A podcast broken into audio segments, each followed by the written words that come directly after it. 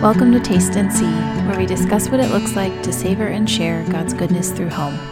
Good morning and happy Monday, friends. Today I want to talk about how we see Christ showing hospitality during his earthly ministry. In Matthew 8:20, Jesus says, "The foxes have holes and the birds of the air have nests, but the Son of man has nowhere to lay his head." Have you ever considered how our Lord showed hospitality while here on earth? How did he, with no home of his own, obey the second greatest command to love your neighbor as yourself? There is a story we find recorded in all four Gospels that I think perfectly illustrates how he did this. Jesus says to his disciples in Mark 6 Come away by yourselves to a desolate place and rest a while. For there were many people coming and going, and they did not even have time to eat. And they went away in the boat to a desolate place by themselves. And the people saw them going, and many recognized them, and ran there together on foot from all the cities, and got there ahead of them. And when Jesus went ashore, he saw a large crowd, and he felt compassion for them, because they were like sheep without a shepherd, and he began to teach them many things. Jesus and his disciples, exhausted by the crowds that had been following them day after day, attempt to slip away for rest and to eat a meal without interruption.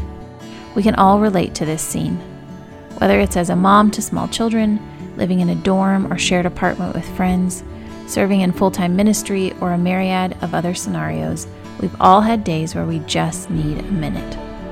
Back to Jesus and his disciples. They leave Jesus' Capernaum headquarters, get in a boat, and head across the Sea of Galilee toward Bethsaida. And the people, realizing what they're doing and seeing where they're headed, literally run around the lake to try and beat Jesus there.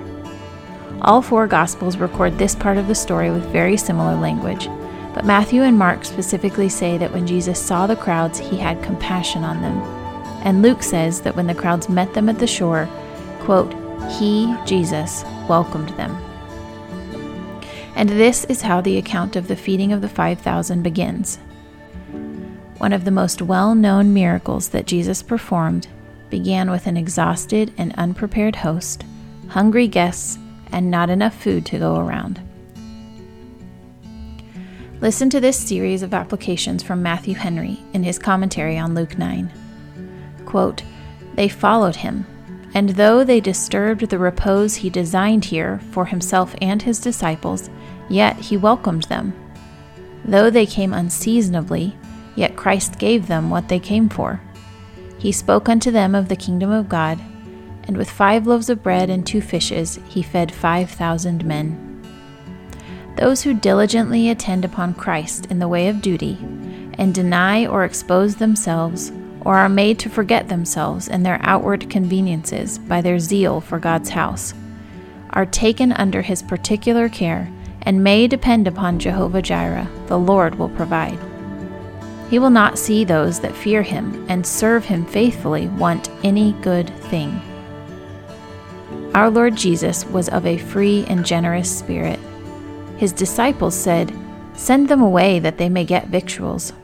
But Christ said, No, give ye them to eat. Let what we have go as far as it will reach, and they are welcome to it. Thus he has taught Christians to use hospitality without grudging. Those that have but a little, let them do what they can with that little, and that is the way to make it more. Here Henry quotes Proverbs 11:24, which says, "There is one who scatters and yet increases all the more, and there is one who holds back what is rightly due and yet results only in want." End of quotes. Jesus showed hospitality when he was exhausted, when it was the opposite of what he had planned, and when he was not prepared for it. His compassion for people focused on their spiritual needs without neglecting their physical needs. His disciples, tired and hungry themselves, protested in much the same way we do to excuse ourselves from this duty. We do not have enough to go around, Jesus. This is not good timing. Tell them to go take care of it themselves. And his response to the disciples is the same promise he gives to us today when we show hospitality in spite of our inadequacies. What do you have? Go, look. It is enough. So I'll ask you the same thing Jesus asked his disciples What do you have to share? Go and look. Take stock of what He's given you and trust Him with the deficit.